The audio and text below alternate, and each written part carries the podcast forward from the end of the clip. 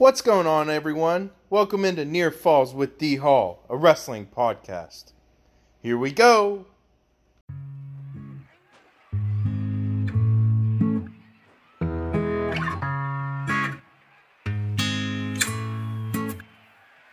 Welcome to Near Falls with D. Hall. He's talking on bars and how they win it all. Yeah, it's Near Falls with D. Hall. The final takedown, the glory or the fall. So loosen up, step on in, wrestle with the need to win. We're talking Near Falls with D. Hall. Ready or not, he's here to brawl. What's going on, everyone? Welcome into another edition of Near Falls with D Hall, a wrestling podcast. Today, our featured guest is Mr. Mason Beckman of Reynolds High School and Lehigh University. Mason Beckman's accomplishments include a 98 and 0 run his junior senior in high school, ending in two state championships. He was a two time Ironman champ. Uh, and going into uh, Lehigh, he was second in the weight class and sixth overall uh, in the entire country. In college, his accolades did not stop from there. He was a two time All American, compiling a career record of 104 and 37. So, just a couple quick announcements before we have Mason on with us. Uh, I want you guys to continue to check out the D3 Nation podcast, uh, the Bonaventure twins from Waynesburg University. Uh, they're really, really doing some good stuff over there. Uh, really informative. They they know the D3 landscape very, very well. They've been uh, in it for over a decade. Um, and if you guys, uh, you know, continue to like this podcast, I'm actually having some merch. Uh, I've just been getting released. That I've been having. I just got some hats made, and I'm getting T-shirts made here in a couple months. So, you know, reach out to me on Instagram, Twitter, whatever it is, and you know, I, I can get that to you guys if you guys so choose to do that. But with all that being said, let's bring in Mason. Mason, how you doing today, buddy? Thanks for coming into the podcast. Doing well, man. I really appreciate you having me on. You know, like I said, doing well, just another day in paradise. I hear you, man. And uh, you know, you're kind of uh, a little bit different from anyone I've had on, uh, in the sense that you have some uh, podcasting experience. Uh, you know, Mhm. I first heard about you. Uh, you you you ran a, a college podcast uh, for PA Power a couple years ago, and I really really enjoyed that. It was I loved uh, hearing you guys talk about the PA guys in college. Um, it and also I've seen I heard you dabble a little bit on the HMA podcast uh, with Sam and Jude, Mhm. and they're both awesome kids. And um, you know, and I've known about you for a long time because we're the same age, and you know, I'm a wrestling nut quite like you. And uh, what really jumped out to me right off the bat is, uh, you know, I thought I knew wrestling really well, and then I hear you talk, and you're like an encyclopedia when it comes to wrestling, like way more. And I thought, you know, hey, I, I know what I'm talking about, but you blow me out of the water for sure. And and we're gonna get into all that, and I, I love it. So right off the bat, um, like I said, I kind of start everyone the same way, but I think it's important. Uh, how did you kind of get in the start of wrestling? Um, we're going to talk about your journey here. How did you get in the start? Um, obviously, you went to Reynolds and you're very successful, but how did you get into, you know, how did you start wrestling? Um, literally from day one, you know, my dad, dad wrestled at Reynolds. You know, he grew up and wrestled at Reynolds and everything. So it's in my blood. It's in my family. Um, when I was, you know, my brother's four years older than me. He's wrestled. I think he started wrestling around age like seven or eight. You know, and he's four years older than me, right? So I literally grew up bef- since before I can even remember following my big brother Lawrence around, going to practice with my dad and brother. You know, my dad was coach, my brother was wrestling. So um, you know, I was born uh, actually in Latrobe. We lived in Stahlstown, uh, Ligonier Valley School District at the time. You know, my brother I think went to like kindergarten, first and second grade there. Um, so when my brother started wrestling, I would tag along. Um, there's some funny stories from those days. You know, I uh, I think I pulled the fire alarm during practice one day because I got bored. Um, you know, just stupid little kid stuff. But yeah, I literally grew up in the wrestling room. Um, some of my earliest memories in the room where I'd be sitting there playing with uh, like my Matchbox cars, Tonka trucks, or whatever. And kind of the way I learned was for however long my attention span would last, my dad would be like, "Hey, Mace, come here. You know, learn a penetration step, right?" And invariably, as all four or five year olds do, right, it doesn't take long. Your, your focus is gone. You're like, all right, go back and play with your trucks, and that, that's kind of how I started to learn. Um, so Right. yeah, there's I don't have memories of my life without wrestling. Right. So, and that doesn't uh that doesn't surprise me in the slightest. That kind of happens. I uh, just two quick things that I've had. Uh, Coach Slack was on with me last week uh, from Kenna McMillan, Mm-hmm. and uh, he's going to be his episode's going to be releasing right before yours. And uh, he said the same thing. His rule of thumb is uh, for however old they are, that's the amount of minutes that you can have their attention span per hour. So if they're five years old, you get five minutes per Yeah. hour on uh, attention span. And I thought that that was very informative. And then uh, Anthony Zanetta and Nick Zanetta said the same thing with their older brother JJ going to practice and their dad kind of dragging them along and running around the wrestling room and bouncing off the walls and stuff like that. But I mean, really, realistically, a lot of kids grow up. Wrestling's a sport that's a family bloodline, and you kind of just grow up in it. And you know, I'm not surprised to hear that uh, about you. So, moving past kind of your start, and uh, you know, obviously, like I said, you go on to be very successful in high school. Did you remember a time, or do you remember uh, a point where you noticed that you started to jump levels, that you really started to get, okay, I'm excelling at this. I am really want to do this in college. Do you remember a point when that happened, uh, like into your youth career and maybe in a little bit in the middle school? Uh, to be honest with you, um, so a couple of things. You know, one, I started at such a young age, and my brother being four years older, um, and obviously my dad grew up in the sport and everything, but my brother was kind of the crash test dummy, so to speak, right? And, and you know, not by design. That's just the nature of being the oldest. Lawrence, uh, you know, and Lawrence had a very successful career too. Placed all four years in the state tournament in high school. Placed at Ironman four times and everything.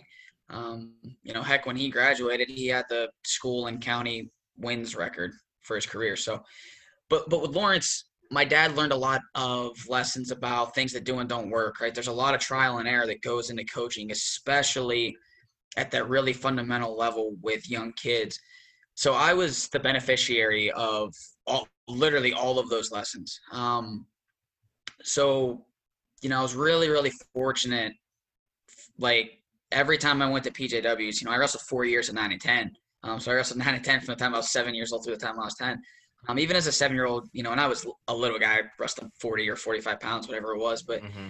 like I placed, I don't know, third or fourth the first year I ever tried to wrestle PJWs and stuff. So I was pretty fortunate that, um, you know, I was always relatively successful. Um, and I, I, that's directly to the coaching, you know, with my dad and, um, you know, we moved to Reynolds before I ever started kindergarten too. So the Reynolds youth program and my dad, like that, that's all them.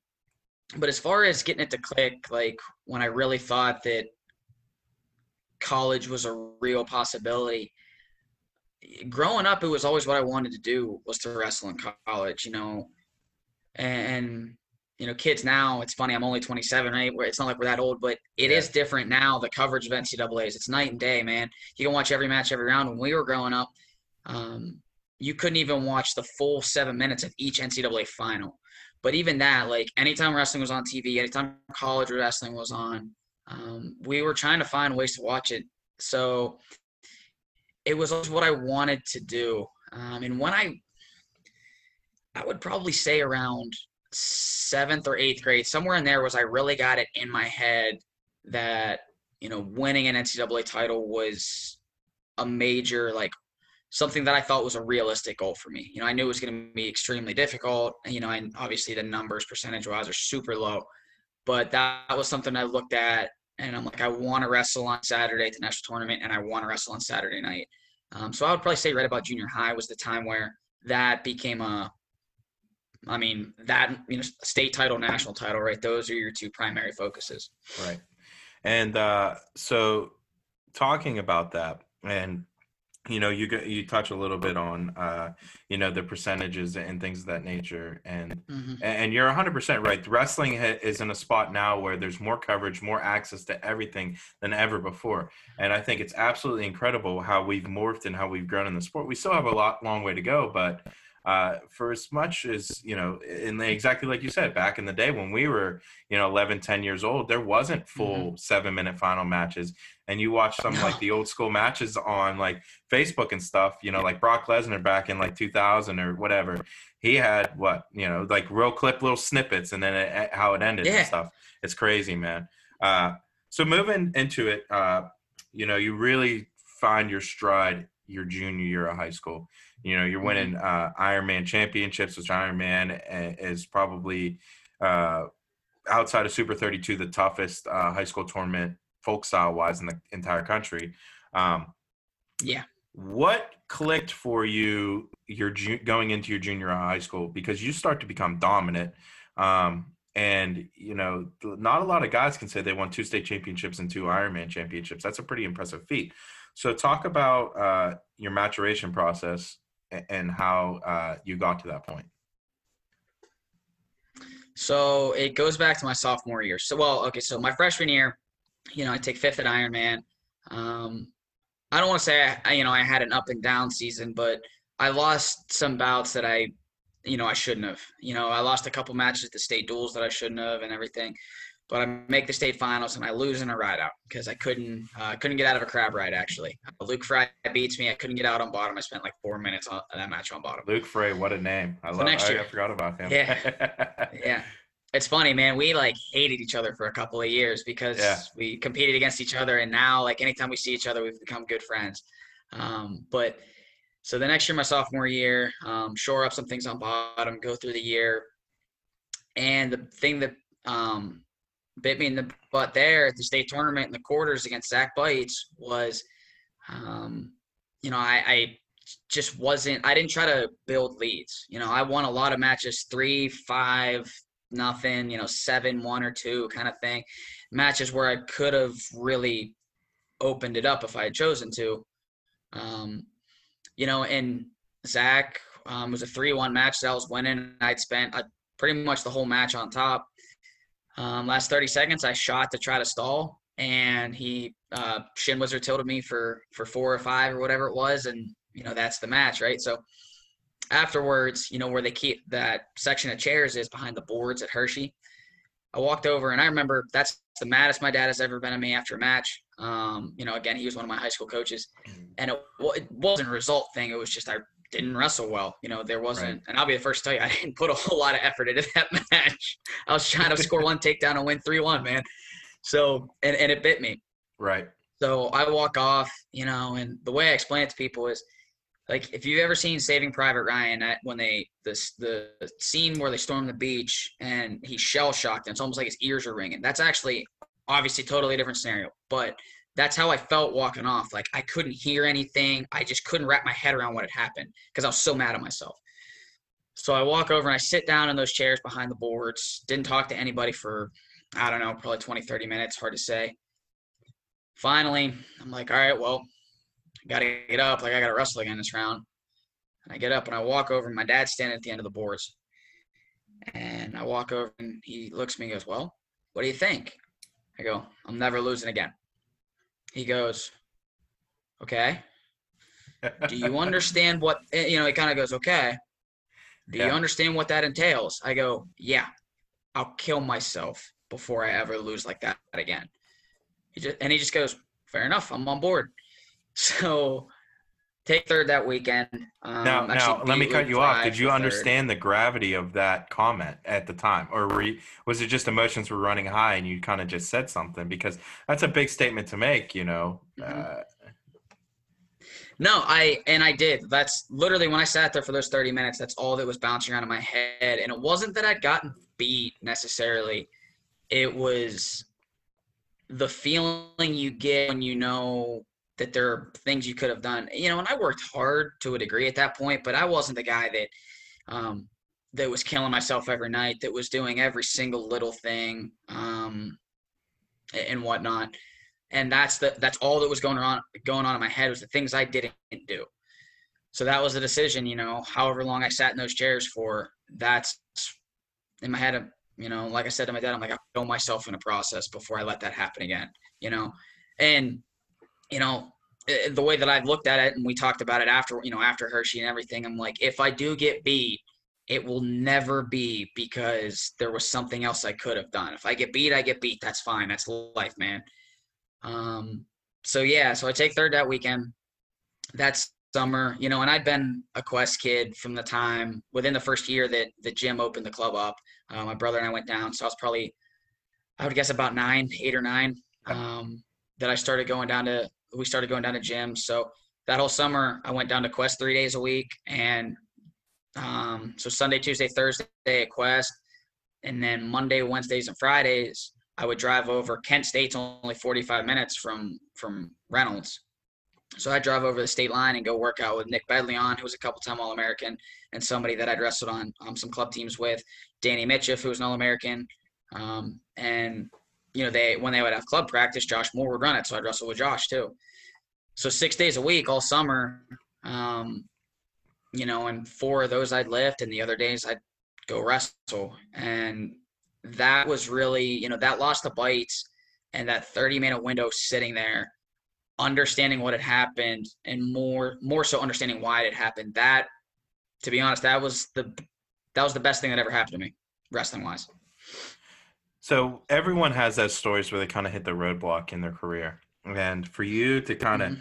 attack it in that way it's a completely different story than what i've ever heard before and obviously that's that's a telltale sign because of why you became successful um, so you know, we you, you, touch on Quest, and we're gonna get a bunch into Quest later because uh, you know you're there now and you're helping out Jim, and uh, and it's really really successful. Um, so you go into your junior year, uh, and obviously you're on a tear. You, you, are running through. You win the Ironman tournament, uh, which is you know that's unbelievable. And, and you go into your your you go into the state tournament and this has kind of been a house of horrors from you for you because of you know you, you lose the last year and you kind of had to find yourself you get the you get the job done and you take first talk to me about standing on top of that podium for the first time realizing one of the goals that you've been working on since you said you know eight or nine years old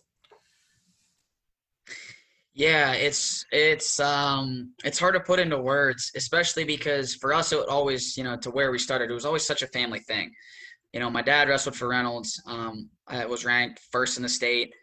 You know, he didn't win a state title. My brother made the semis three times, placed all four years, never made the finals, never won a state title, obviously. You know, then my freshman year, one of us finally makes the finals. I lose in a ride out.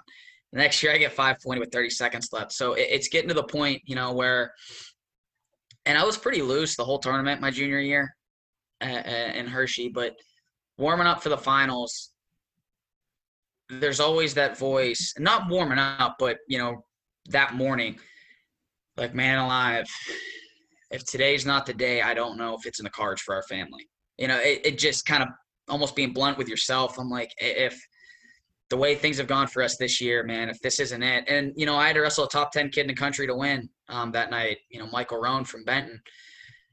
So, and, but just going into it, so okay. so we'll, we'll and I'll cut you off a little bit here because we talked a little bit off air, and um, this is when I first kind of knew about you. Uh, I wrestled for West Allegheny, and I'm you know I'm friends with Aaron McKinney and Troy Regard and mm-hmm. stuff. So we're watching the the finals, and we see this kid reach over and grab the mat, and the mat pulls up off the thing, and you know this kid, this our kid's freaking dragging him back into the mat, and I'm like, what the hell just happened there? Jeez, and you know, penalty point, this whole deal. It was like I've never seen anything oh, like yeah. that before in my life. So obviously that was you and, and Mike Roan from uh, Benton. Yep. And, you know, the Roans are a, a big family from Benton. Um, yeah. So talk about that situation. And for those of you out there listening, all you have to do is Google Mason's name, and it's like one of the second things that pop up. You know, he's a two-time All-American and two-time state champ, but that that picture is one of the first things that pop up, which is crazy. But talk about that situation for me, Mason. Uh, you kind of hit the nail on the head. It was like, so oddly enough, it, something similar had happened to me the year prior, and I think the Conti semis. Um, but in one of my consolation matches the year before, I was on top and was winning by like two or three, and with like 30 seconds left, and I had to keep broken down, and it wasn't the edge of the mat; it was like the seam. and for some reason tape didn't cover the whole thing. It was like they had like checkered or like intermittently put strips of tape. So the year before, I remember watching it happen. Like that time, actually, I grabbed a kid's hand, pulled it back. Just we kept wrestling, nothing got called. So I remember it happened in the finals, and there were two initial reactions as it started to happen. Like because I actually recognized it before the mat came up. Um, just I don't know, sightline, whatever, but something it clicked in my brain as soon as I saw Mike's hand grab it. Thought in my head was, how does this happen to me every year here? was the initial reaction. And then the mat came up and ha- and uh, Bruce Hasselrig was the ref. Hasselrig blew it dead.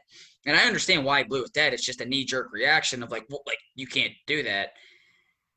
And I was I was actually mad because I was gonna finish the shot and I wanted two out of it. Right. Yeah. Absolutely. And if I don't know, I, I don't I don't know if there's film of it that exists outside of the PCN uh, tape or whatever, but I remember Hasselrig blew it dead, and I stood up and looked at him like all I could do is I'm like, do I get two for that? so I was actually, and I've talked to you know Russ Hughes was the Benton coach at the time, uh, you know, and I wrestled first twin brother John at Lehigh. Russ and I laughed about it. He's like, yeah, that was perfect strategy by Ron. He's like, we were dead. We only gave up one. yeah, I guess if you look at it that way, that's definitely a good strategy. Yeah, and that uh, picture's funny, man, because it's not indicative of how that match was. That was the only sequence of the entire bout where either either one of us got to a leg. Um, it was a two nothing match on an escape and a penalty point, and um, and that's the lasting image.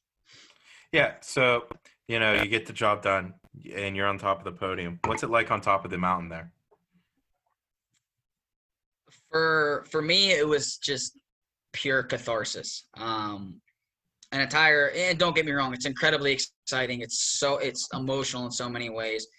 But like you said, um, I feel bad saying this because like in six trips, my brother and I prior to then in six trips, we brought home six medals in Hershey, but it had been a house of horrors. Like we'd had some really, really painful memories. Um, and in that span of six minutes or whatever, they're gone. So it was just really cathartic, really freeing. Um, after I remember getting off the podium and standing, you know, standing in the tunnel taking family pictures and all the fun stuff. And I remember we get done taking pictures, and my brother was there, and I kind of like lifted, you know, like picked the medal up and looked at it for the first time since my dad had put it on me on the podium.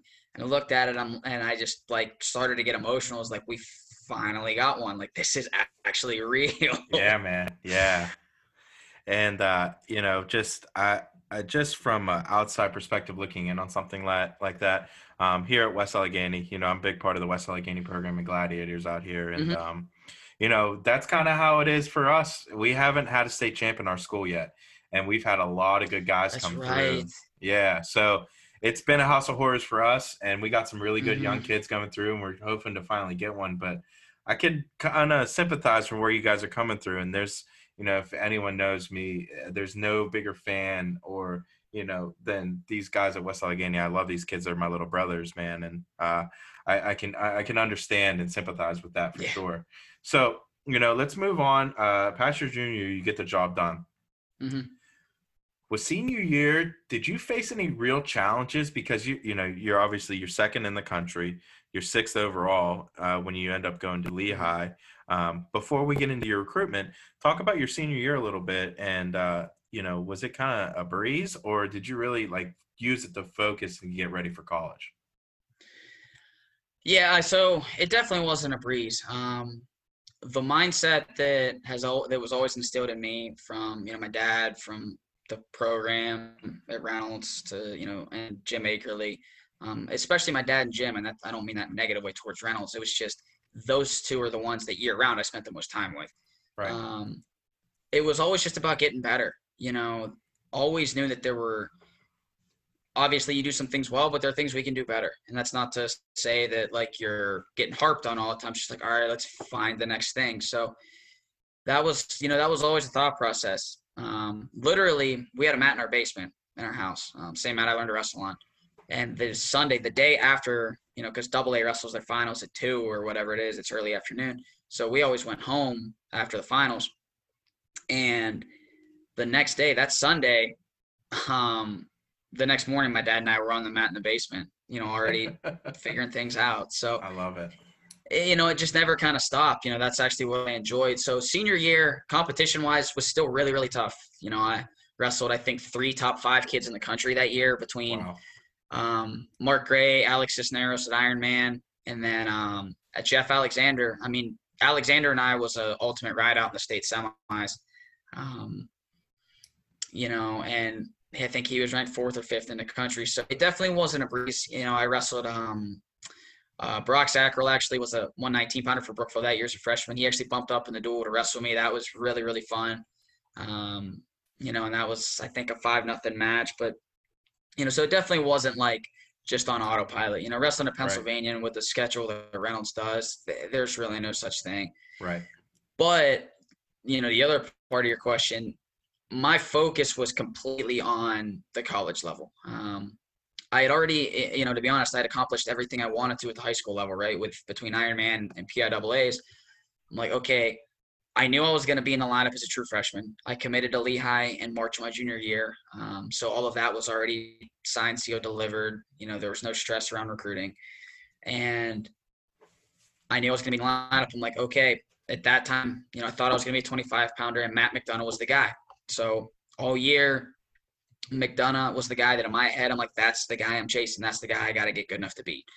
So every day, whether it was competing, whether it was lifting, whether it was wrestling and practice, whatever, that was the goal. It was all NCAA title focused. Obviously, every time I competed, you know, I wanted to win and dominate, whether it was Ironman, King of the Mountain, Manheim, PIAA's, whatever, you know, because that if you get good, you get yourself good enough to win a national title, you're going to be just fine at the high school level, right? Right. Yep.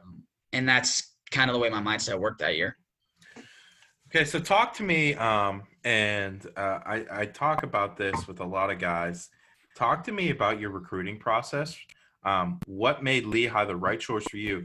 And now, you know, why do you, how do you use your um, story or uh, experience to help navigate the guys that you're that are all going through? Because you you guys are producing hammers after hammers at Quest how are you guys how are you using your uh, recruiting process to help those guys Yeah. So my recruiting process, um, you know, back when we were in high school, right?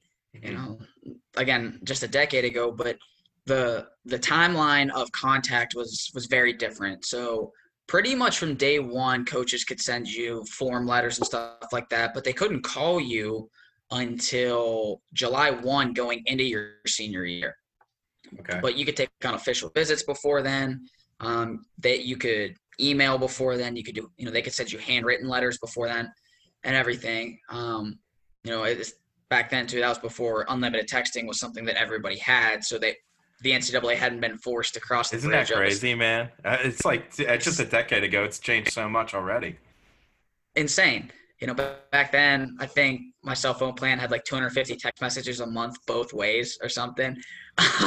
Um, but yeah, so it, how you know how Lehigh came into the picture. I went on every visit with my brother. Um, Okay. My dad that that was one of the things that my dad wanted for me because you know my dad didn't know much about the process. Obviously, I didn't either. As my brother started, I was 12 or 13. So through my brother's process, I learned a lot. Um, I began to understand what I wanted, what mattered to me. You know what I, you know what I would think would matter to me in a program and a coach and a university. Um, and you know, to be blunt, there were a lot of programs that I kind of eliminated right away because of the way they either treated my brother or just the way they interacted. Um, not always negative, just not something for everybody. You know, I wanted to go somewhere that was a high level academic school, right? So, you know, I looked at Ivies. I put a, you know, my final two schools were Stanford and Lehigh. Um, you know, UVA was in there. Like I said, the Ivies, Cornell, Harvard, they were in the conversation. So, but what made Lehigh different uh, was a couple of things. One was that they were sending me stuff from the beginning. You know, the, uh, John Hughes especially. Hughes was kind of belie- was kind of a believer from the very very start. Um, Hughes had seen me wrestle at different points, just for I don't know you know know why he would have been in events, but Um, like at the NHSCA duels, he saw me wrestle in the high school division when I was in seventh and eighth grade and stuff like that. Um, Hughes built a, the relationship early, which meant a lot to me. And you know, beyond that, Coach Santoro, Coach Hughes, Coach Dillon, they were all just every time I talk to them, just very raw, just very real, very honest. Um, you'd be very hard pressed to find a better group of people on a coaching staff than those three. You know, and obviously Hughes ha- has has since left, but um, you know, I put my money down that Coach Santoro is the best human being in college wrestling, and that was super evident really from the first interaction. Um, Brian Letters, who was a, a Quest guy, I'm sure you remember Brian, wrestled for Santoro, Maryland. So, you know, when I kind of got to be serious about Lehigh, we called um, his mom, Patty Letters. My dad calls Patty Letters and says, "Hey, you know, catch up a little bit." Mason's thinking about going to Lehigh. You know, what did you think? And he couldn't even finish the question about what did you think of Santoro. And she cuts him off and goes, "If you get a chance for your son to wrestle for Pat, do whatever you have to do to get him there." Wow. Um, and and she couldn't have been more right. You know, it was the best decision I ever made. And and beyond that too, they were it was a program that was a rebuild for sure. You know, I think Coach Santoro's first year there, they were like 45th at NCAA's. They weren't great. You know, needed a culture change. Um, that class, so myself and Nate Brown were, and you know, at the time, Eric Hess was supposed to be the class ahead of us before his health problems, but um, we were the guys that got recruited in to be the faces of the change. And to me, that was super exciting. Um, it allowed me to stay inside of Pennsylvania, which was really, you know, meant a lot to me to fly the flat whole time was cool. So it was just a combination of things. It felt like home with all the tradition and the history. It felt like the Reynolds program, you know, just kind of on steroids. Yeah. Um, I dare anybody to go on a recruiting trip, go on a to Grace Hall and not love it. It's it, it. I'll put that venue. It's not as big. It's not as many people, but it's as good a venue as there is in college wrestling. Yeah. And again, just the quality of people. I knew that hell or high water, I would be taken care of, and my development as a person would be taken care of with the people there. Yeah, and and uh, you know, I've heard your story a bunch of times, and it's very adamant, on, just based on how passionately you talk about Coach Santoro. And um, selfishly, me being a Pitt fan, I really wanted him to get the job at Pitt uh, when they, they made the change. Um, but he obviously does a great job, uh, and and you know, I've never heard anyone say a bad thing about him. Wrestlers, coaches, whatever the case may be. Um, so you you end up at Lehigh, and you said it's a big thing because of the family as- aspect, and um, you know, it just felt like home, and it's a big part of you being the change. Um, is that something you kind of try to instill in your kids, or is everyone a little bit different based off what they have going through? Everybody's different, man. Every single one of our guys, and not just our guys, everybody's a little bit different on what they want and what they need. And it's so interesting. It's been really cool from the coaching side to see how a kid's family, life experiences, high school program, personal life, how the different things that they go through in their life affect and mold the type of program that they're drawn to. I mean, it's about who you are as a person, right? And that invariably is, you know, based on who you are as a person, what you value, and what you value is going to draw you to certain programs. There is no cookie cutter program. Don't get me wrong. Um, if if Jim and I, you know, Jim's a WVU alum, obviously. Um, if if we could just plug elite kids into Lehigh in West Virginia, um, I'm sure neither one of us would complain about that. but you know that that's that's not doing right by kids, and you got to make sure that at the end of the day, we're here to help these kids grow up and find an avenue into into bigger and better things for their life. So but everybody's a little bit different. Um, Jim and I are fortunate to have a lot of friends and relationships at the Division One level. So the role that we try to play, and you know, I, I really try to learn from Jim on this on a daily basis because he's been doing this for two decades, is to be a facilitator. You know, you allow these coaches into our room, allow coaches access to the kids so they can build relationships and so they can be real. You know, um, you, you see, touch, and feel it, right? You can actually experience a little bit of how they run practice and more importantly, how these coaches operate. And the coaches can see that with kids. And when you allow relationships to kind of organically happen, it gives those it gives our kids a much much better chance of choosing of making a fully informed and educated decision on where they want to go. Right. And, you know, I think that that's super important. And uh, because ultimately, you as a coach, and, we're going to get a bunch into your coach, um, but you, and I talked a bunch with this with Coach Slack on this. Uh, more so, yeah, the wrestling's important, but you want them to be great people whenever it comes out, and, Mhm. and making sure the right fit for them is very important, uh, not only for wrestling but for academics and, and for setting yourself up uh, life after wrestling. Um, so, you know, and we'll get back all into that in here in just a little bit. But you know, let's get back into your competing side. Uh, you make the jump. You're going to you're going to Lehigh, and right off the bat, you're in the starting lineup. Mhm. Talk to me about that freshman year, and obviously, you're saying you're chasing Matt McDonough, right? So you you Mhm. set your bar at the very top. Um, Yeah. How did that season go for you? Man, it was uh, it was a lot of ups and downs. So when I came in, um, and I, I don't know it, between my growth pattern naturally, I think, and a college weight program. Um, my senior year, I wrestled 125. My senior high school, I wrestled 25, and I only weighed about 27 or 28. I didn't really cut weight. So that summer, though, I got up to you know 45, 47. You know, I was much much bigger than I'd ever been.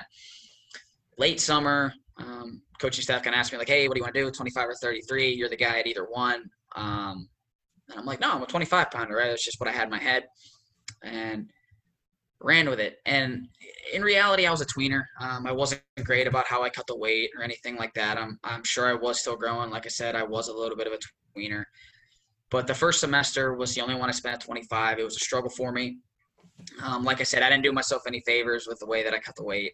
Um, but at the same time, I do think moving up was definitely what was best for me. I fought the decision, you know, and actually what led to me moving up was we wrestle our last duel against Penn State first semester. We go home for Christmas break, come back um, a few days, whatever it is, three days before Midlands, right? So I come back three days before Midlands, and I was like 13 over or something, something stupid, you know, some stupid thing, especially for a little guy. Right. Come back and step on the scale, and you know, Santoro. Well, I tried not to step on the scale number one, Right. but I got got tracked down. They forced me on the scale, so I'm just way too heavy, right? So Santoro was like, "Well, okay, you're not like you're not gonna wrestle Midlands, you know, because even if like." Talking to him about it since then, he's like, "You would have made the weight. You just would have wrestled like trash." Yeah. Yeah. Absolutely. Um, you know, so he's like, but you'll come on the trip with us. You'll work out a couple times each day, and you know we'll work your weight back down, right? The next morning, he tells me he's thinking about moving me up, which apparently I didn't know this. This had been a conversation the whole first semester amongst the coaching staff that they'd been wanting to move me up. So he goes, you know, we might move you up. That's at morning practice. Afternoon practice that day says, okay, you're definitely moving up to 30. And I'm and, and, and he goes, uh, I might call Drew Perry Drew Pariano was head coach of Northwestern. He goes, I might call Drew and see if I can get you into Midlands at 33. He's like, probably won't be able to, but you know, we're gonna give it a shot, right? Little did I know he already had me in the tournament at 33. Right. but this story gets even better. We fly to Chicago. We are I at this point I still think I'm not in the tournament. We land in O'Hare Airport. We're at baggage claim. Every time I walk through O'Hare's baggage claim, I think about this too. We're standing at baggage claim, and Brad Hughes and Pat are standing there talking. And Brad's like, Pat, you really need to tell him that he's wrestling. and Pat's like, all right.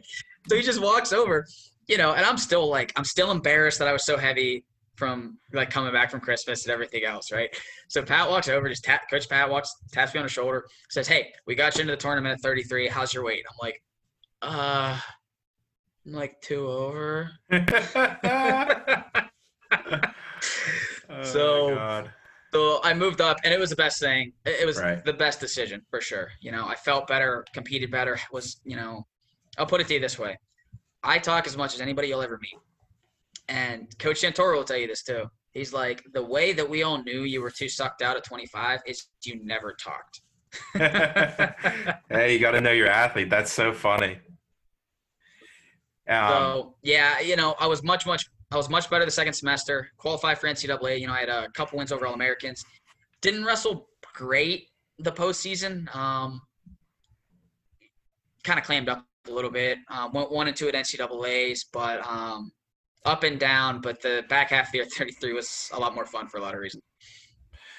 That's you know, and looking back on your career, that that makes a lot of sense. Just off your, uh, just based off your record. Um, mm-hmm. So you so you move up, uh, and the next year, did you redshirt right? The next year. Yeah. Yep. Okay. So talk about that redshirt year and that kind of sabbatical. Um, was that important for you? Did you need that, um, or was it more of a coach's decision? You kind of fought it, and then ultimately uh, it worked out, you know, in your favor it was definitely needed. You know, uh, coming in before I ever even committed, you know, we talked about like I wanted to do five years. And to be honest with you, a big part of the reason I wanted to do five years because I wanted to get my master's while I was competing.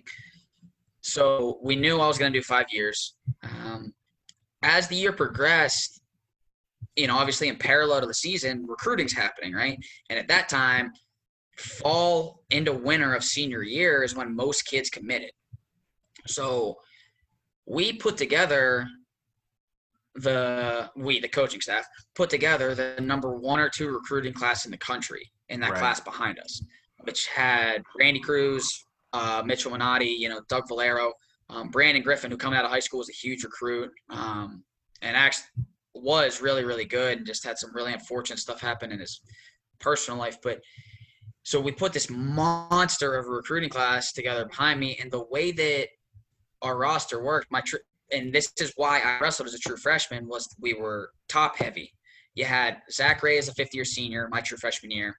Um, Brandon Hatchett was a fifth year senior. Joe Kennedy was a true senior. So you had this group of, I mean, those three were all Americans that year, and yep. Rey and Hatchett were finalists, right? So we put the, basically, we knew we could be in the top five and we sent everybody. That included Nate Brown. So that's why Nate Brown and I wrestled right away.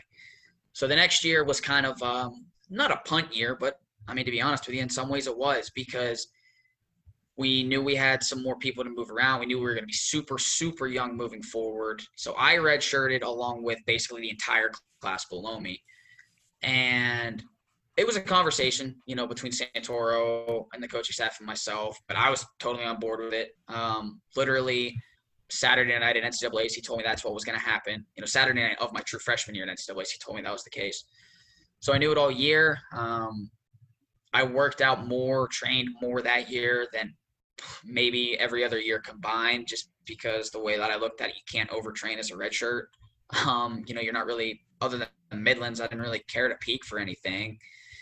I competed all the time. I think I wrestled like 45 matches. I wrestled more bouts that year than any other year. Um, and it was really good and it was super important for the future of our program too because that group other than a couple guys you know nate wrestled the line in the lineup as a true sophomore um, and randy cruz and lake gardner did at different points at 33 um, randy ended up as the the starter but the of us all spent all year running around doing the open circuit together you know and right. the open circuit is just like the wild west of college wrestling it is uh, the stories i could tell you man piling people into a car and just these hysterical things. But we really bonded. The core of the program moving forward, other than really, like I said, two or three guys just who were in the lineup, um, we we had a ton of fun together and we bonded and we started to grow up together. So both for me personally, you know, my growth, building into 33, really growing to be a 33 pounder, um, and the core future of our program, um, it was super valuable for all of us.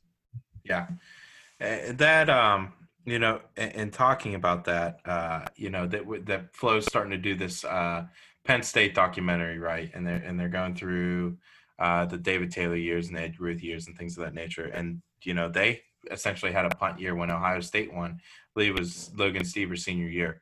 Um, yeah. So, you know, talking about that, and that's hey, that's that's a good way to look at it. And, and, you know, you went out about went about it the right way. You can't overtrain as a redshirt, and you just kind of grinded your way. And so we're moving into your sophomore year. This is the year you kind of break through and you become an All American. Correct? Mm-hmm. Okay. Yep. So talk to me about that year. Uh, just kind of uh, you know, touch on some stuff, you know, your Midlands and things of that nature going through, Mm-hmm. um, and you get to the NCAA tournament and you break through and you become an All American. Um, talk to me about uh, finally breaking that and and realizing another one of your goals because uh, you know the the All American and round of twelve round at NCAAs is like magic to me. I, I it, there's no other round like that in in the sport of wrestling anywhere. Um, Mhm.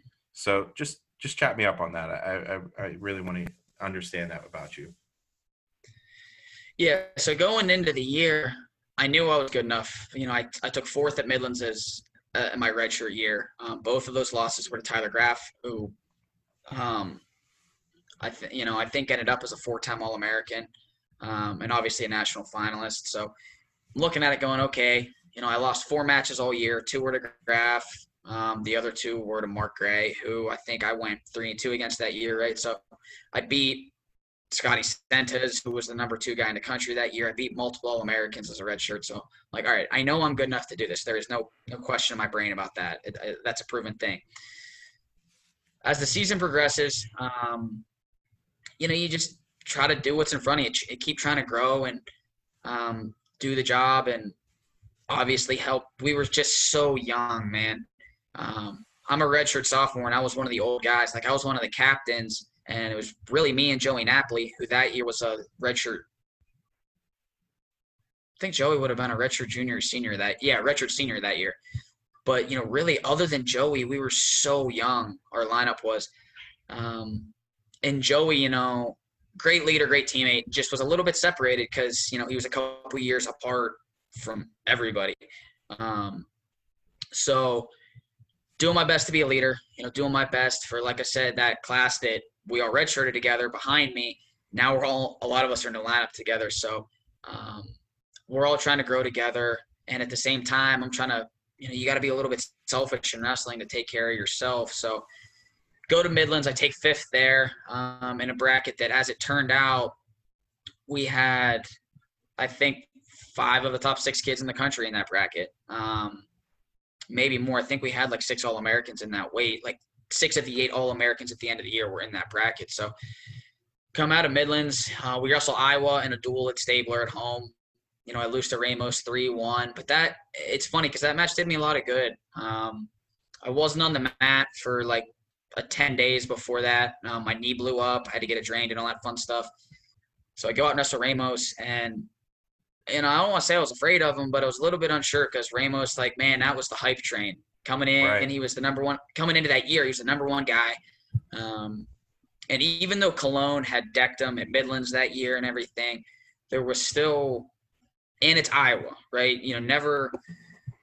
As somebody that grows up in the sport, man, that Iowa singlet um, and that Iowa program, there is a mystique to it. You know, them in Oklahoma State, you know, that you just can't describe those super historic programs. Um, so I, I wrestle Ramos in the duel, lose 3 1. Not a whole lot happened. Um, one flurry where he got a reshot takedown. And I remember walking off that mat going, I'm absolutely, I'm every bit as good as him. Like, that's a match I can win. And it just reaffirmed in my head, like, I can win a national title. So, you know, go through EIWAs, um, win a conference title, go to NCAAs, get Ryan Mango, who's returning two time All American. I get him second round.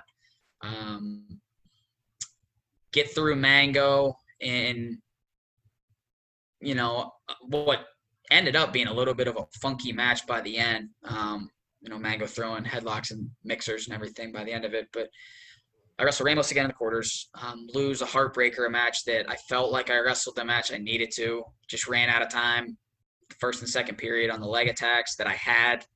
um, and he did what he had to do. Beats me 3 1 again.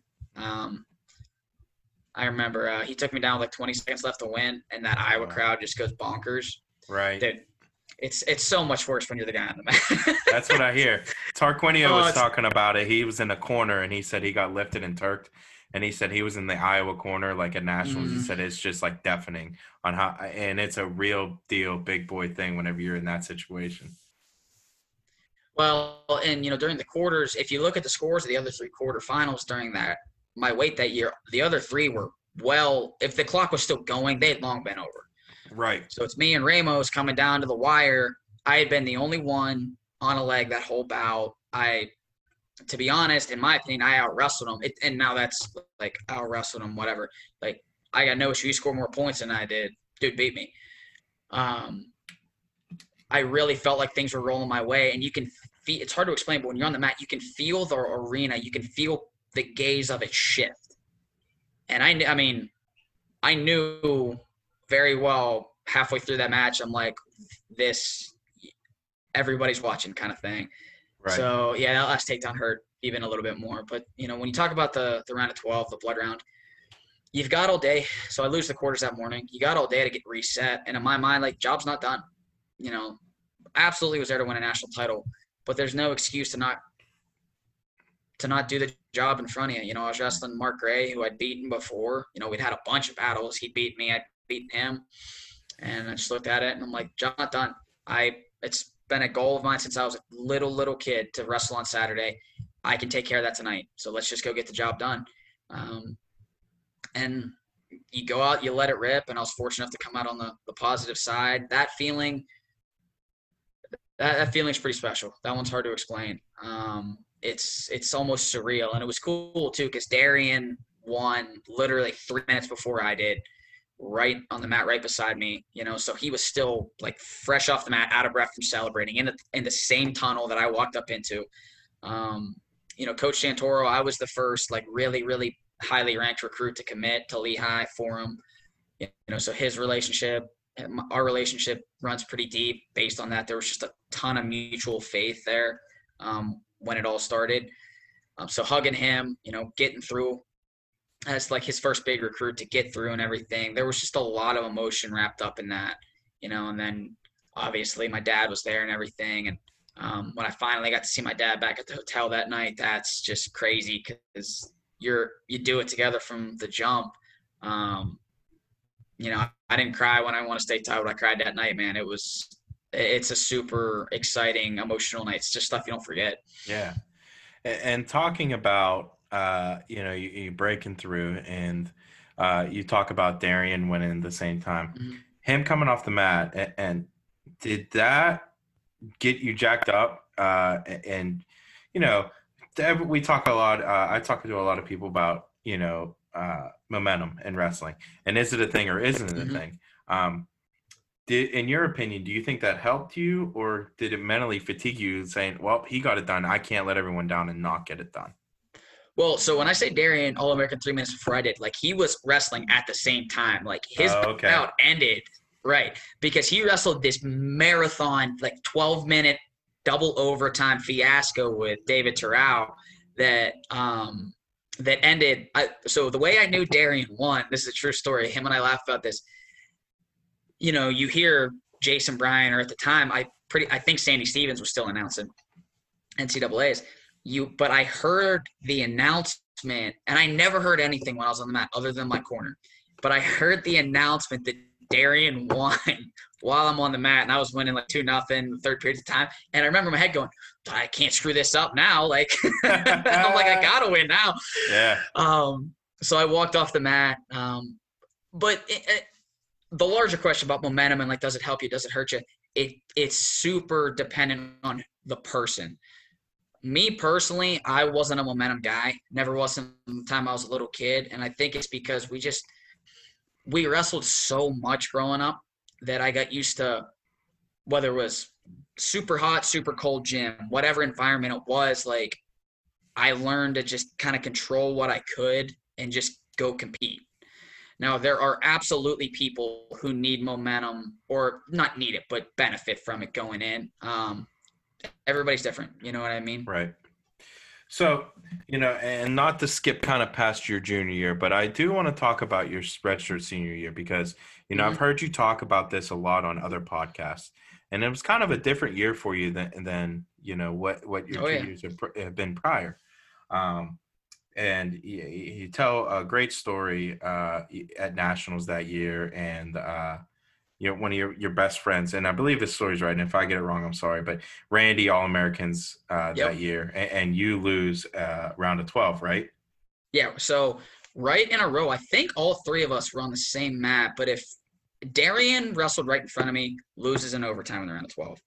I walk on, lose on. If I have a second more.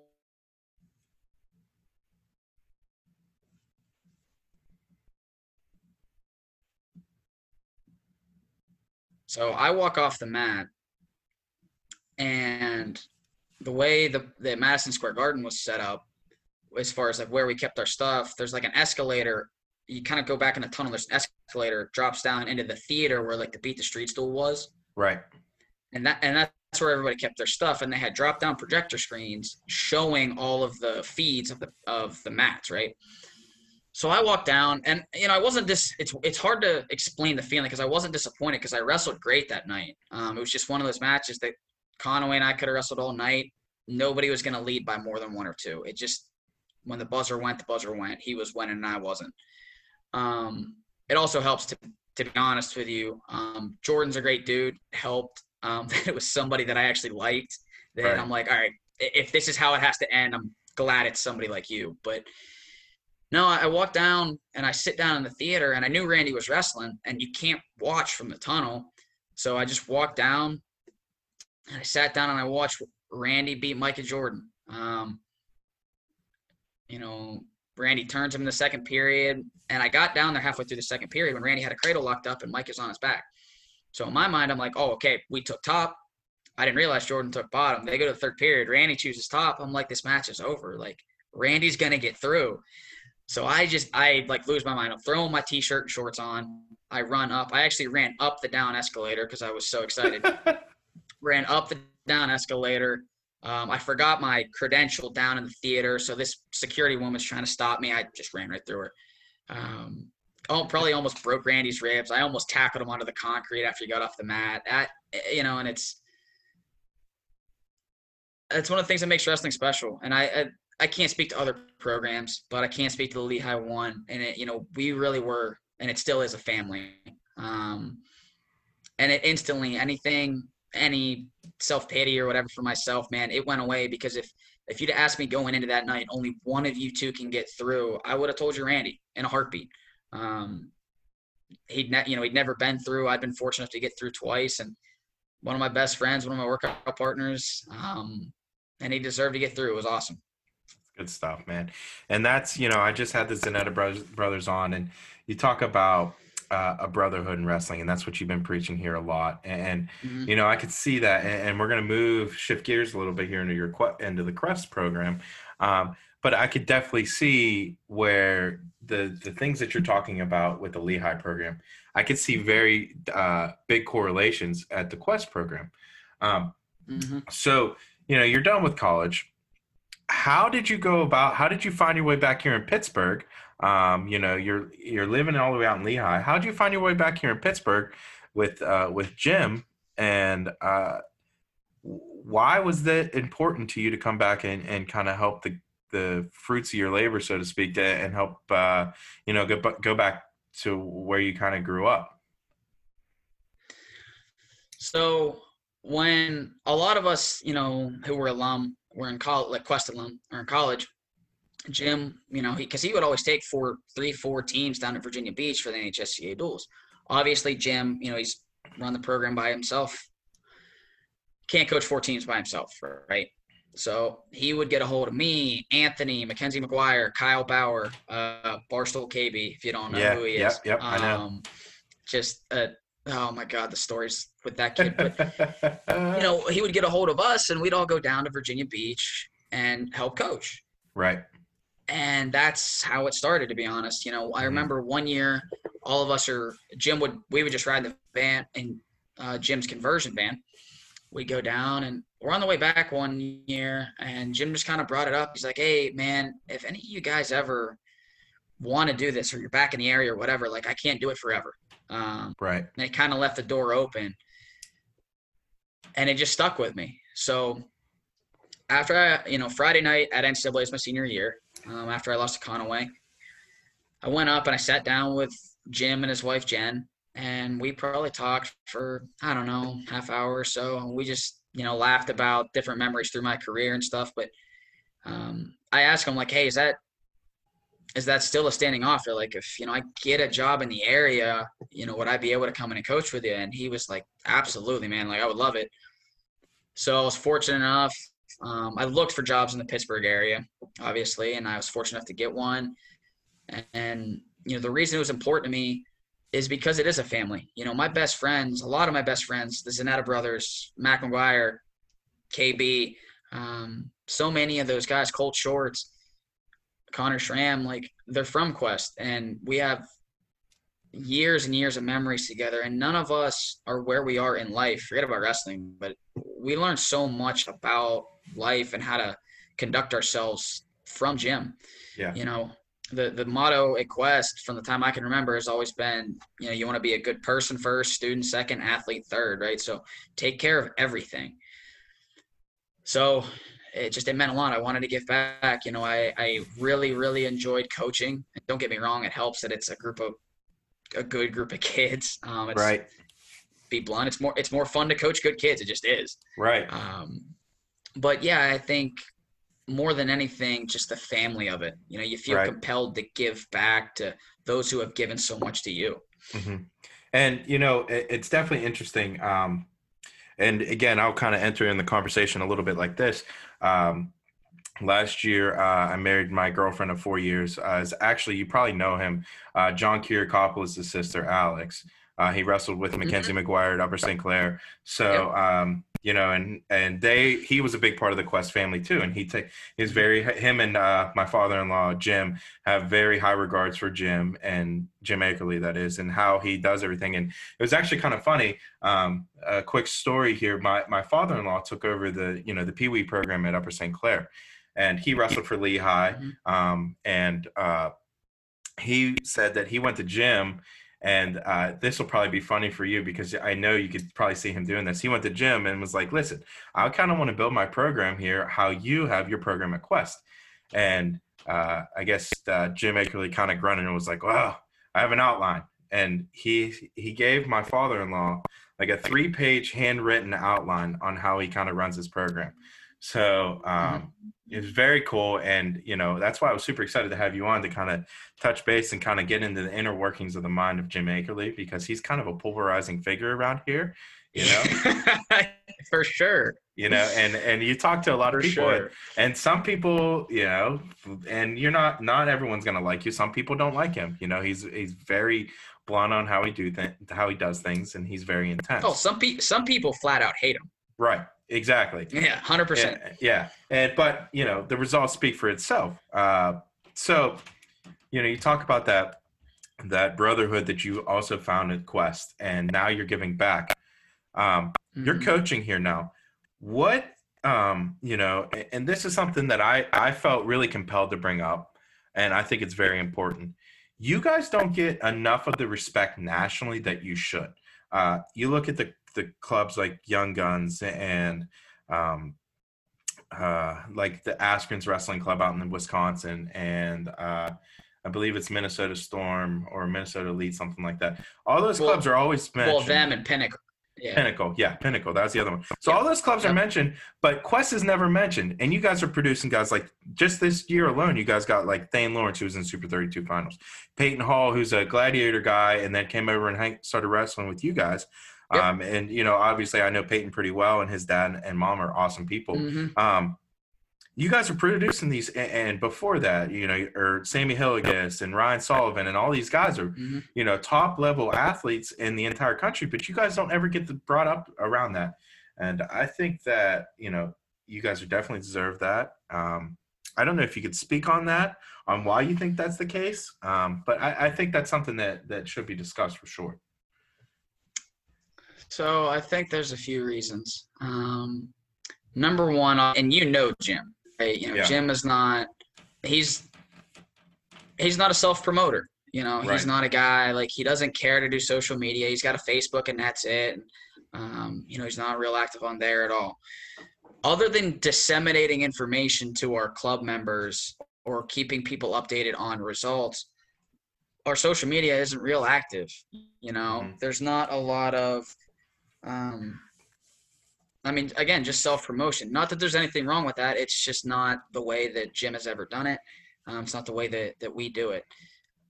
You know, and beyond that, I think the other thing too. Let, us be totally honest. Um, I think certain individuals at certain clubs have relationships with people that cover the sport. Yeah. And I think based on that, um, you scratch my back, I'll scratch yours kind of thing.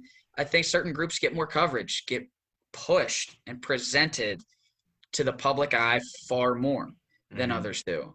Um, and that's fine. That's the way the world works, man. It just is what it is. But our focus is purely on helping those kids. You know, it, it, it whenever they come into our room, whether it's like Sammy, you know, Sammy Hilligus and Ryan Sullivan coming in when they were eight years old or whatever they were, or a kid like Peyton who, for whatever reason, wanders over and decides to start splitting time between our room and, and your guys at Gladiators as a uh, sophomore, junior in high school, right? At any time, and for whatever duration we have, because not everybody sticks, right? Your retention rate is never 100. For however long they're there, making ourselves, making us a resource to them and really trying to develop them.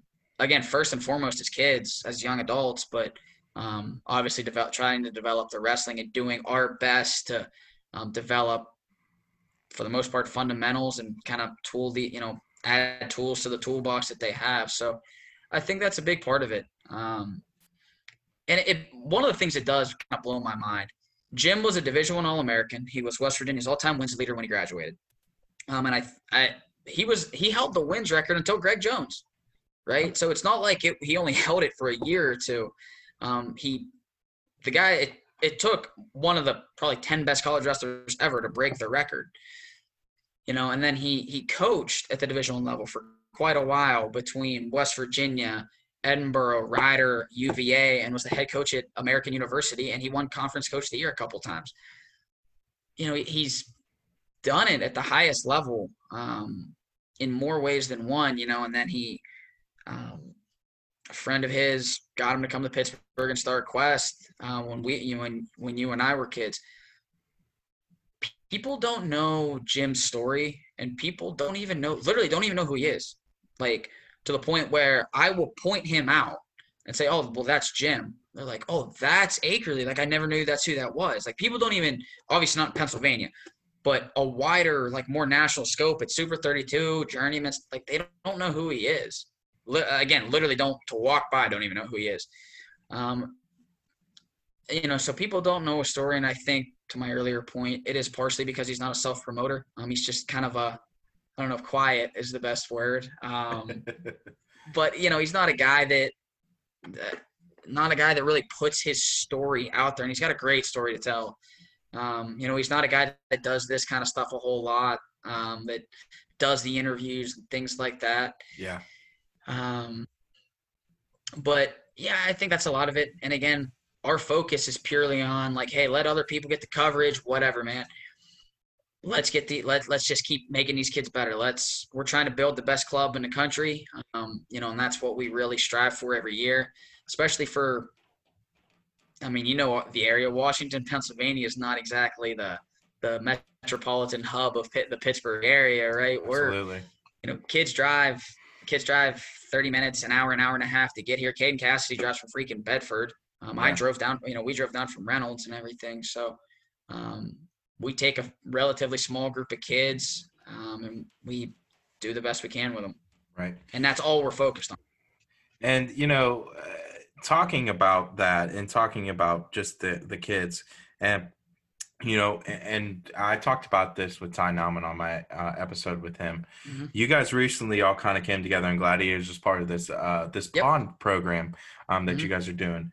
Talk about how, to me, it's one of the coolest things uh, to kind of everyone come together. And you know, I talked to uh, Nauman about this, and you know, it's not that you know where you want to trade off wrestlers or here or there, whatever, but you know, you got we're all kind of growing together as a as a unit and, and just kind of helping just PA wrestling in general, and I think it's so cool. Mhm. So talk to me about um, why you guys were uh, interested in being part of Pawn, and, and why why is it uh, important? Because I know you guys host a lot of the practices, and you guys, you know, Yep. really broadens the spectrum on the amount of hammers that you guys get in that room. Yeah, so you know, it was really Jim and Ty's brainchild. You know, I think Jim called Ty to begin with, and that's kind of, or maybe Ty called Jim, but whatever it was, that was the genesis of it. And it started while I was still coaching George Mason. Um, but you know, I still talk to Jim all the time through that, you know, that year and everything. But no, it, it was born out of kind of like what you said, just wanting to help kids, and I mean, for us to help each other as coaches. You know, being able for us, for Jim and I, to be able to pick Justin Waters at, at Gladiators or Ty, you know, Ty Nauman, or the guys over at, you know, Mat Factory or the Waller family and those guys over at All American. Like, you have such a wealth of experience and information and just different perspectives. You know, um, there have been a lot of conversations we've had at the joint practices where whether it's, you know, say Ty's perspective with one of our kids, he goes, Well, you ever try this with them? And I'm like, To be honest, no, we haven't. Right. And it's just a different perspective that helps our kid.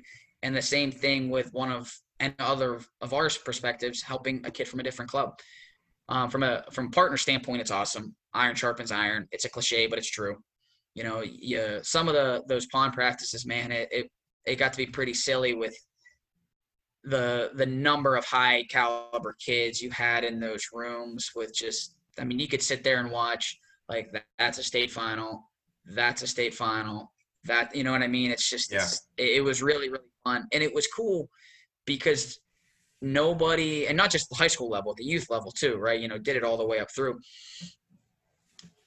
And it was cool because by and large the coaches and families everybody was very open and willing to share and really work really work together.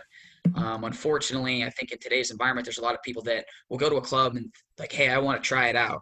Realistically what they're doing you know 10 11 year old kids what they're trying to do is see what another kid's working on and then they leave. Okay? Um, right. Yeah. Yeah, that doesn't help. no. but no but but you know though everybody that was coming to the Pawn stuff and still does it's um it was really encouraging and it's why we reached out it, it's why the network worked out the way that it did with who's involved is everybody cares about the kids cares about wrestling and we're willing to help each other Yeah, no doubt. And um, talking about that, and we're going to kind of slowly wrap this up. I'm going to have a couple different Mhm. points I still want to talk about here. But um, so, you know, you talk about that Jim's not really self promoter, and you guys kind of are on uh, Instagram and stuff a little bit. But, Mhm. you know, you have this platform. Tell my listeners, uh, because I have a lot of youth wrestler, uh, youth parents and stuff that listen to my podcast. Tell them what they would expect because a lot of and and like you talked about earlier, Jim has that reputation around the community. He's very tough, he's very hard, and he's very cold at times, right? Talk to you know my listeners about what to expect if they were to come to Quest. So, well, first and foremost, um, one of the biggest things is, you know, if you're starting at the youth level, we run like a six to eight week novice camp every normally every spring. Obviously, COVID threw a massive monkey wrench into everybody's plans, but we don't normally, you know, if it, if it's a kid that's in his first or, or his or her first or second year, you know, they're still like learning stance of motion stuff like that. Um, and I think this is the case by and large with any club. You're probably better off going to your youth program, right? Get your basics down. And then with any club, that's when club wrestling comes in. So beyond that, um, what you expect is um, you're going to work. You're going to work hard. You're going to work smart. And you're going to be held accountable. And I think, to be honest with you, that's the thing with Jim It's just like everything is so blunt. Everything is so just straightforward, man that a lot of people and you know not to dive too much into this topic but this day and age more and more and more i feel that parents never want you to say not necessarily negative but an honest thing to their kids like hey little i mean use myself as an example man part of the reason we stuck with quest you know when we started going there was jim like it doesn't chew you out or anything it's not like he's gonna go bananas because you're stepping with the wrong foot. But okay, no, no, right? You know, it's not just gonna be okay. All right, great job. You know, Mason, whatever. Like you get held accountable and and it's a sliding scale too because if it's one of our kids that's been coming for four years and they're still screwing up a high crotch like yeah they're to get laid into more than a kid that's there the first week that we don't know what their background is and we're not to hold them accountable for that. But again accountability is a big part of it. You know if we if we have a reasonable expectation that you should know something and you should be able to do it it's no different than school right? You know your teacher like if you've been in whatever you know in algebra class for your full year, you should be able to find X. Right, right. Yeah, absolutely. And you know, uh, so that's so that's how we approach it. Yeah, and I think that's good to talk about because, like you said, uh, you know, uh, it, across just the the the youth uh, circuit and, and things of that nature, that's kind of how Jim's perceived, and and I think that at this point in this day and age, kids need that more than anything.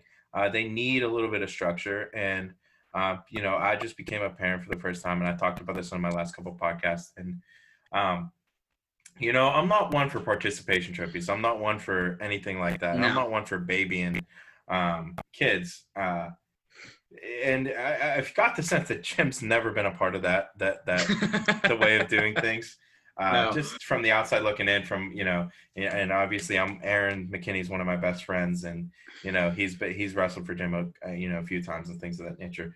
Um, but yeah, I, I, think that's you know you hit the nail on the head on how on how kind of what to expect, um, and I think that Pawn is really good for that because you get a touch of Jim mm-hmm. Akerly, and then you can go back or and Jim Akerly and Mason Beckman, Ty Nauman, and then you go back to your club or whatever the case may be. I think that you know that's an awesome way to grow the sport here in Western Pennsylvania.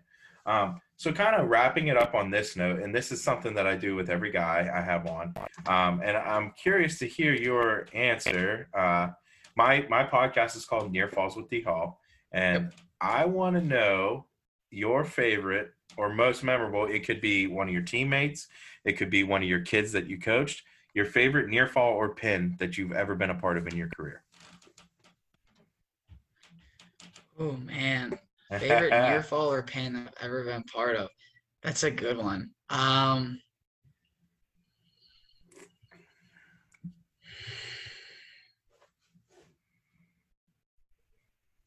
well, I know uh, I know what I would like to say, but official screwed it up. Um, um, involving Thane, but I'm not dwell. Yeah. oh, all. yeah. You're preaching to the choir. Oh man. That, man. Um, probably my.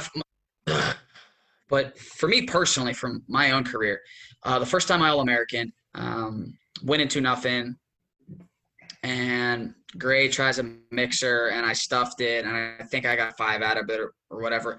But I remember, you know, when you post out and stuff mixer, I heard I actually didn't hear him a word too. I heard him start to count near fall and that was like when it like my head like the gears on my head start turning i'm like holy smokes it's gonna happen. Yeah. Um so for me personally that that's probably my favorite one. That was um yeah it was just incredibly exciting. Awesome you know? stuff and i i do want to say one more a couple just real Go quick ahead. couple more things about expectations with quest. One of the things people need to understand about Jim is, and it's why those of us that came through were so fiercely loyal. You will never find a person that cares about his kids, the families. You'll never find somebody that cares about his the family, the Quest family. You'll never find somebody that cares more. Um, he would do absolutely anything for any one of us. I've seen it firsthand, very, very far away from the wrestling mat. Um, he's an incredibly caring individual. The other thing too that gets lost in the perception of Jim being the tough, mean guy is we have a ton of fun. You know, anybody that comes into our room, you ask our high school kids, even our youth kids, again, you're going to be held accountable, but we also have a an absolute ton of fun. You know, uh, Ty actually, he was wrestling with Luke Stout one day during the season, and Ty ducked him, and I mean, Luke, put Luke flat on his face, like looked like he fell over, and still to this day, Luke takes crap, and he and Luke laugh, laughs at himself about it. You know what I mean? Yeah. And it's just a very open, freewheeling environment where we have a ton of fun together. Um, so I think that's more than worth saying. You know, yeah. really getting out there that um, And I think that's important to talk about because I, you know, I had I just released uh, my episode with the Zanetta brothers, and Anthony Mhm. uh, really spoke to that um, on how his dad and Jim really made it fun for him growing up. For you know, Mhm. especially at the youth level, you know, you talk about kids. uh, Wrestling's a tough sport, man. It's a meat grinder. Not everyone's cut out for what you know what we went through No. um, you know, and to make it even a little fun is is a huge help uh, in the sport for sure. Oh, absolutely. You know, the group of four that, I mean, Anthony and I still are good friends. The group of four we had was me, him, Frankie Martellotti, who won a state title for Shadyside, and Shane Young, who won three for Penn Trafford. That was our group of four every day.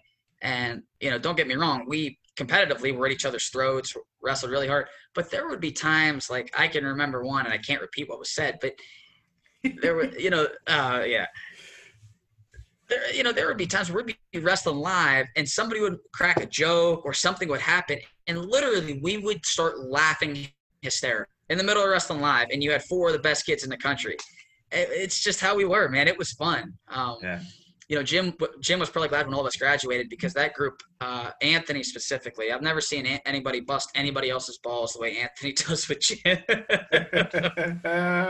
I love it, and that doesn't surprise me. Just even knowing him a little bit, uh, it's so funny. Never stops. oh man, and you know, I, I, Mason, thank you so much for coming on, man. I really appreciate you coming coming on and telling your story and Mhm. and uh, you know telling the quest story too man because i think that's important. Uh, you know as much as i'm a gladiators guy through and through you know i kind of seen the genesis of that and helped that work through. Um, i think quest is one of the best clubs out there along with uh, you know um, team Nauman and things of that nature just in general. And obviously PA, I feel that PA is the most uh, dominant state in the in the in the entire country for wrestling, no doubt. Uh, you know, you see these people talk about this on Twitter about the New Jersey and Ohio's and things of that nature. It's not close. It's really not close at all. Um, No. So, uh, you know, I think that you know what you guys are building and what Pawn is building. I think it's very important. I think it's very cool, and that's why I kind of wanted to have you on. Um, but with that being said, that's going to wrap up this edition uh, with Mason. Mason, thank you so much for coming on, buddy. I really appreciate it. Yeah. Hey, dude, thank you so much for having me. Um, you know, one thing I do want to say is you guys at Gladiators do an awesome job. Justin, Justin Waters is one of my favorite people in wrestling. Does not get nearly enough credit. Um, you guys do an outstanding job, and that young group you guys got with Little Waters and with Nico Taddy and everything. I uh, I'm gonna be really bummed and really surprised if you got you know if you don't get a state champ for West A out of that group. I hope so, man. I really, I really do. I mean, it's been a house of horrors for West Allegheny.